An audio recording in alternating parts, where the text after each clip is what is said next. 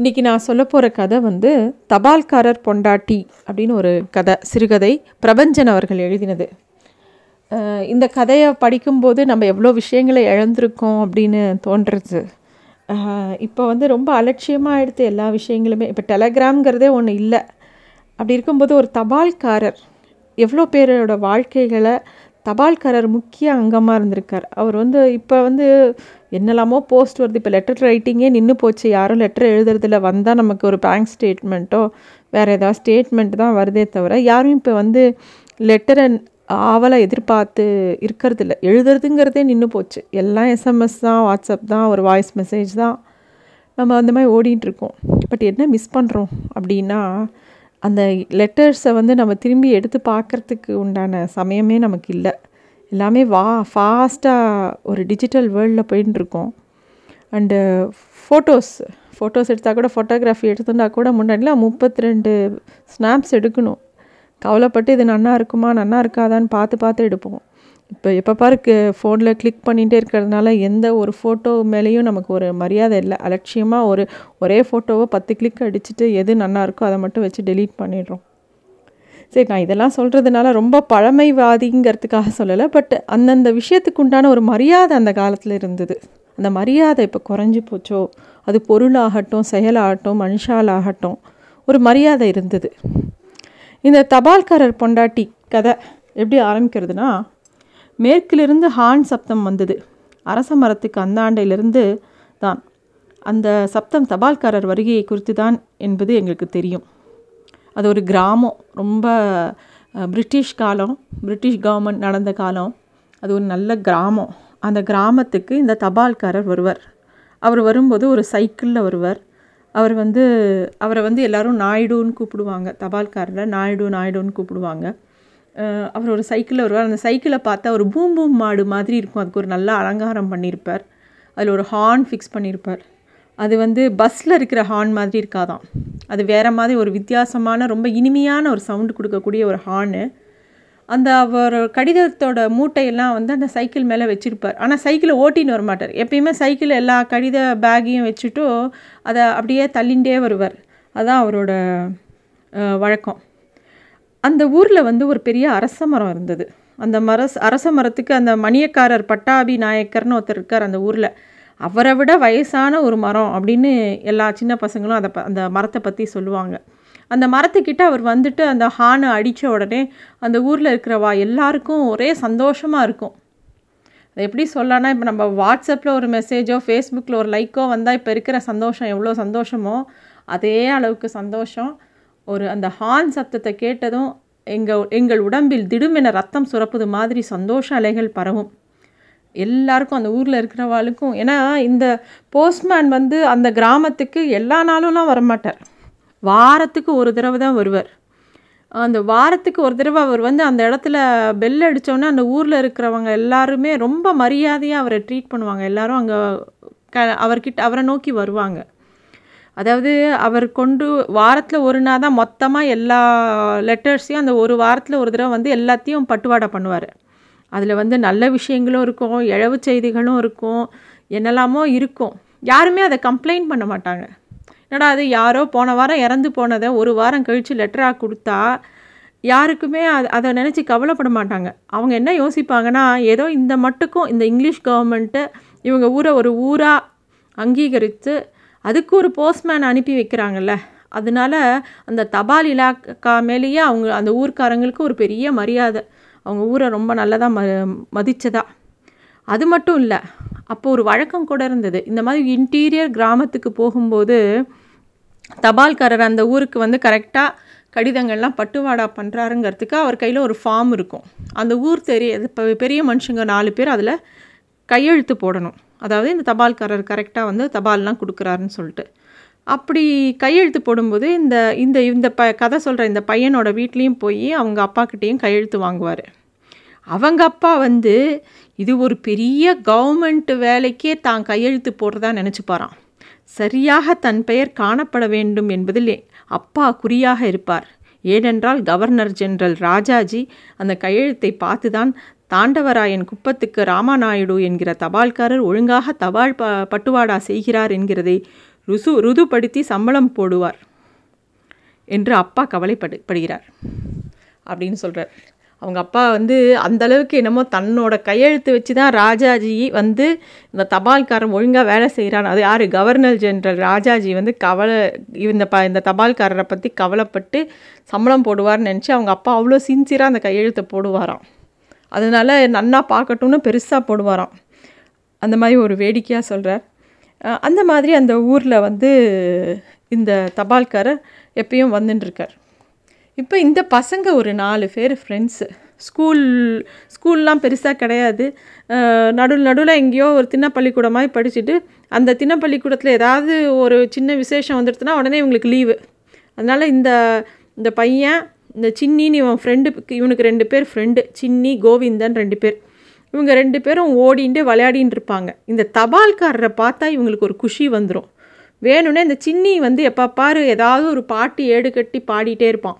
அவன் இந்த தபால்காரரை வெறுப்பேற்றுறதுக்காக மஞ்சள் வெயில் காயுது மான்குட்டி மேயுது தபால்காரன் பொண்டி பொண்டாட்டிக்கு தருபுருன்னு போகுது அப்படின்னு சொல்லி இந்த தபால்காரரை பார்த்து பாடுறான். இந்த பசங்களுக்கு என்ன வேலைன்னா அவன் என்ன பாடினாலும் திருப்பி கோரஸ் இவங்க. இப்படி பாடவும் அவருக்கு ரொம்ப கோவம் வந்துடுது அந்த தபால்கார நாயுடுக்கு. இந்த போங்கடா இல்லாட்டி இந்த சைக்கிளில் ஸ்டாண்டு போட்டு வந்தேன் உங்களை தொலைச்சி விடுவேன் அப்படிங்கிறார். அவர் வந்து அந்த சைக்கிளில் ஒரு பக்கம் எல்லா கடிதங்களோட மூட்டை ஒரு பக்கம் சைக்கிளை பேலன்ஸ் பண்ணிட்டு அவர் வேற ஒரு வேஷ்டி தான் கட்டின்னு இருப்பார் மேலே வந்து ஒரு பட்டாளத்து கோட்டு மாதிரி ஒன்று போட்டுன்னு இருப்பாராம். போட்டுன்னு அவர் வரும்போது அதுவே அவரே அதை தள்ளின்னு தான் வருவார். இவங்கள இவங்க அப்படி பேசும்போது இவங்கள கண்டிக்கலாம் இவங்கள பிடிச்சி ரெண்டு சாத்து சாத்தலான்னா அந்த ஸ்டாண்டு போட்டு அந்த சைக்கிளை பத்திரமா நிறுத்தி வச்சுட்டு தான் அவர் செய்யணும். அதுக்குள்ளே இந்த பசங்க ஓடி போயிடுவாங்க. ஆனால் அவர் ரொம்ப கோவப்படுவார். என்னைக்காவது ஒரு நாள் என் கையில் மாட்டுவீங்கடா அன்றைக்கி இருக்கு உங்களுக்கு அப்படின்னு சொல்லுவார். அதை விட அவர் என்ன சொல்லுவார்? ஏண்டா என்ன என்ன வேணால் கிண்டல் பண்ணுங்கடா. ஏன்டா என் பொண்டாட்டி ஏன்டா கிண்டல் பண்ணுறீங்க அப்படின்னு ரொம்ப கோவப்படுவார் ரொம்ப ரோசப்படுவார். ஆனால் இந்த பசங்களும் சும்மா விட மாட்டாங்க. திருப்பி திருப்பி அவரை வெறுப்பேற்றுற மாதிரி எங்கேயாவது ஒளிஞ்சு நின்னாவது இந்த பாட்டை பாடிகிட்டே இருப்பாங்க. இந்த மாதிரி போயின்னு இருக்கோம் அவர் சொல்லுவார் ஒரு நாள் இல்லாட்டி ஒரு நாள் நீங்கள் என்கிட்ட மாட்டாமையாக போயிடுவீங்க? அப்படின்னு சொல்லிகிட்டே அந்த வண்டியை தள்ளிட்டு அந்த ஊர் மணியக்காரர் இருக்கார். அந்த மணியக்காரர் வீட்டுக்கு போய் வண்டியை நிறுத்திட்டு அங்கே தான் உட்காந்து எல்லா பேச்சும் பேசுவார் அவர். அந்த அந்த அந்த மணியக்கார் வீட்டுக்கு போய் உட்காந்தோடனே அந்த ஊர் ஜனம்லாம் வரும். அவங்கக்கிட்டலாம் கூப்பிட்டு கூப்பிட்டு அவங்கவுங்க பேரை வாசித்து க கடிதத்தை கொடுத்துட்டு அப்படியே அவங்க வீட்டிலேயே உட்காந்துருப்பாரு அந்த மணியக்கார் வீட்டில் தான் எப்பயுமே அவருக்கு சாப்பாடு போடுவாங்க. அந்த ஊர் வரைக்கும் வந்துட்டு அவர் திருப்பியும் உடனேலாம் கிளம்பி அடுத்த ஊருக்கெலாம் போக முடியாது. அந்த ஊரில் இருக்கிறவங்களுக்கெல்லாம் கடிதத்தை கொடுத்துட்டு எல்லாருக்கும் ஒரு ஆலோசனை. தபால்காரருக்கு அவ்வளோ பெரிய மரியாதை இருந்திருக்கு அந்த காலத்தில். ஏன்னா அந்த ஆளுக்கு தான் படித்தவன் அவன் தான் நிறைய பேருக்கு லெட்டர் எழுதி கொடுப்பா. அவர் தான் வந்து நிறைய ஆலோசனை சொல்லுவார். பெரியவங்களுக்கு நிறைய பிரச்சனைகள் இருக்கும். இந்த ஊருக்கு பஸ் வரல கரண்ட் வரல. இதுக்கெல்லாம் யாருக்கு என்ன விண்ணப்பம் போடுறது? யாருக்கு மனு கொடுக்கறது? அதெல்லாம் அந்த தபால்காரர் தான் அவங்களுக்கு ஹெல்ப் பண்ணுவார். அது அவரே எழுதியும் கொடுப்பாரு. கரெக்டான அட்ரஸ்லாம் வச்சு அவரே கையில் எல்லாத்தையும் எடுத்துன்னு போவார். கவரு இன்லேண்ட் லெட்டர் எல்லாமே. அப்புறம் கொஞ்ச நேரம் அரசியல் பற்றிலாம் பேசுவாங்க. இந்த அரசியல் விஷ் விஷயத்தை பற்றி பேசும்போது கூட அந்த ஊரில் ராஜகுமாரி நாயக்கர்னு ஒருத்தரை கூப்பிடுறாங்க. எதனாலனா அவருக்கு அந்த பேர் எப்படி வந்துச்சு அப்படின்னு சொல்கிறார் எல்லாரும் இந்த தபால்காரர் மணியக்காரர்லாம் பேசிகிட்டு இருக்கும்போது ஒரு நாள் வந்து ராஜாஜிக்கும் சத்யமூர்த்திக்கும் நடந்த ஒரு விவகாரத்தை பற்றி நாயுடு அவர்கள் வந்து எல்லாருக்கிட்டேயும் சொல்லின்னு இருக்கார். இந்த சமயத்தில் வந்து அந்தோட சந்தர்ப்பம் சமய சந்தர்ப்பம் தெரியாமல் நாயக்கர் வேகமாக உள்ளே புகுந்து பட்டணம் போனால் ராஜகுமாரியை பார்க்கலாமா நாயுடு? அந்த அம்மாவை தனியாக பார்க்க முடியுமா? இல்லை பாகவதரோட தான் சேர்ந்து பார்க்க முடியுமா? அப்படின்னு சொல்லி கேட்குறார் அதிலிருந்து அவர் பேர் ராஜகுமாரி நாயக்கர்னு பேர் வச்சுட்டாங்க அந்த மாதிரி ஒரு விசித்திரமான பேர். அதாவது அந்த தபால்காரர் அந்த ஊர்க்க ஊரே வந்து ஒரு பெரிய மனுஷனாக ஒரு விஐபி மாதிரி ட்ரீட் பண்ணும். அது அது மட்டும் இல்லாமல் அடிக்கடி அந்த தபால்கார் தன்னோட பெருமையும் அந்த ஊர் மக்களுக்கு சொல்லுவாங்க. ஏன்னா அவருக்கு வந்து அந்த தபால் இலாக்காலேயே சிறந்த தபால்காரருக்கான விருதை வந்து ஒரு வெளிநாட்டுக்காரன் வந்து அவருக்கு கொடுத்துருக்கான். அதையும் அவர் வந்து பெரிய விஷயமா சொல்லுவார். இதே மாதிரி அங்கே உட்காந்து நிறைய நேரம் பேசிட்டு சில நாள் கிளம்பி அடுத்த ஊருக்கு போவார். இல்லைன்னா அந்த மணியக்கார வீட்லேயே ராத்திரி தங்கிட்டு மறுநாள் காலையில் தான் எழுந்து சாப்பிட்டுட்டு அப்புறம் தான் கிளம்பி போவார். ஒரு நாள் என்னாச்சு இந்த பையன் பள்ளிக்கூடம் கிளம்புறதுக்கு முன்னாடி மணியக்கார் வீட்டிலேருந்து ஒரு ஆள் வரான். வந்து இந்த மாதிரி தலையாரி வந்து தலையாரி வந்திருக்கேன். அங்கே வந்து அந்த மணியக்கார் வீட்டுக்குள்ளே உங்களை உங்களையும் உங்கள் வீட்டு பையனையும் கூட்டிகிட்டு வர சொல்லியிருக்காங்க அப்படின்னு சொல்கிறார் இவங்க அப்பா அப்போ கடைக்கு கிளம்புற நேரம். அவங்க அப்பாவுக்கு ஆச்சரியமாக இருக்குது நான் வர்றது இருக்கட்டும் இந்த சின்ன பையனை எதுக்கு கூப்பிட்றாங்க அப்படின்னு கேட்குறாரு இல்லை ஏதோ பஞ்சாயத்தான். உங்களையும் உங்கள் வீட்டு சின்ன முதலாளியும் கூட்டிகிட்டு வர சொல்கிறாங்க அப்படின்னு சொல்கிறார் இவங்க அப்பாவுக்கு ரொம்ப கோவம் வருது. இவரை உத்து பார்க்குறாரு. என்னடா ஏதாவது தப்பு கிப்பு செஞ்சியா? ஏதாவது மாங்காய் திருட்டுனேன் தேங்காய் திருட்டுனேன் ஏதாவது வேலையை பண்ணி வச்சுருக்கியா? அந்த மாதிரி ஏதாவது பண்ணி வச்சுருந்தா அங்கேயே உனக்கு சமாதி கட்டிடுவேன் அப்படின்னு அவங்க அப்பா இவனை மிரட்டுறார். மிரட்டிட்டு சரி வா அப்படின்னு இவனை கூட்டின்னு போகிறார் இவனோ ஸ்கூல் பேக் எடுத்துன்னு அப்படியே கூடவே போகிறான் போனால் அந்த மணியக்கார வீட்டில் ஒரு சின்ன சி சிறிய சபை கூடியிருக்கு. எல்லாரும் இருக்காங்க அங்கே. அங்கே பார்த்தா கோவிந்தா இருக்கான் சின்னி இருக்கான் அவங்க அப்பாக்கள்லாம் இருக்காங்க. அது தவிர தபால்காரர் நாயுடு கோவத்தோடு உட்காந்துருக்கார் இவங்கள இந்த பையனையும் உங்கள் அப்பாவையும் பார்த்தோன்னே வாங்க கிராமணி இந்த மாதிரி உங்கள் வீட்டு பையன் வந்து ரொம்ப சேட்டை பண்ணியிருக்கான். தபால்காரர் ரொம்ப வருத்தப்படுறாரு அப்படின்னு சொல்கிறான் என்ன விஷயம்? அப்படின்னு கேட்கும்போது ஒன்றும் இல்லை சின்ன பசங்க விவகாரம் தான். நம்ம தபால்காரர் நாயுடு தான் உங்களுக்கு தெரியுமே ஊரில் ஒருத்தராக நமக்காக பழகிறவர். மழையோ காற்றோ வெயிலோ எது நடந்தாலும் தவறாமல் நமக்கு வார வாரம் தபால் கொண்டு வந்து தராரு. அவரை வரும்போது இந்த பசங்க ரொம்ப சீண்டியிருக்காங்க. அதை சொல்லி அவர் என்கிட்ட ரொம்ப வருத்தப்பட்டார். அதுக்காக தான் இந்த சின்ன உங்களையெல்லாம் கூப்பிட சொன்னேன். இந்த மாதிரி இந்த பசங்க பண்ணின தப்பு இல்லையா? அப்படின்னு மணியக்கார் பேசுகிறார் அதுக்குள்ளே தபால்காரை இடமறைச்சு சொல்கிறாரு என்ன சொன்னால் கூட பரவாயில்லைங்க. என்னோடய பொஞ்சாதியை என்னத்துக்கு அனாவசியமாக இழுக்கணும்? அதுலேயும் உங்கள் பையன் இருக்கானே அவன் தான் கேங் லீடர் எல்லாத்தையும் தூண்டி விடுறவன் அவன் தான் என்னடா பாட்டு? அது பாடி காமிங்கடா இப்போ உங்கள் அப்பாவுக்கு முன்னாடி அப்படிங்கிற. இந்த பசங்கள்லாம் பயந்து போயிடுறாங்க. அவங்க அப்பா அப்படியே நெருப்பாட்டம் இவனை பார்த்து முறைக்கிறாரு. என்ன பண்ணி வச்சுருக்க அப்படிங்கிற மாதிரி. அதுக்குள்ளே அந்த ராஜ ராஜகுமாரி நாயக்கர் வந்து சரி விடுப்பா சின்ன பசங்க இதை போய் ரொம்ப ஓவராக பெரிய பிரச்சனை பண்ண வேண்டாம். சின்ன பசங்க அப்படி தான் இருப்பாங்க. நீ கண்டிச்சாச்சில் விட்டுறலாம் அப்படிங்கும்போது இல்லை இல்லை அந்த பாட்டை பாட சொல்லுங்கள் அப்படின்னோடனே அந்த பையன் திருப்பி பாடுறான். அந்த சின்னி தான் பாடுறான். மஞ்ச வெயில் பாயுது மான்குட்டி மேயுது தபால்காரம் பொண்டாட்டிக்கு அப்படின்னு சொல்லி அவன் அந்த பாட்டை பாடுறான். பாடின உடனே அந்த சபையில் இருக்கிறவங்க எல்லாருமே சிரிச்சிடுறாங்க.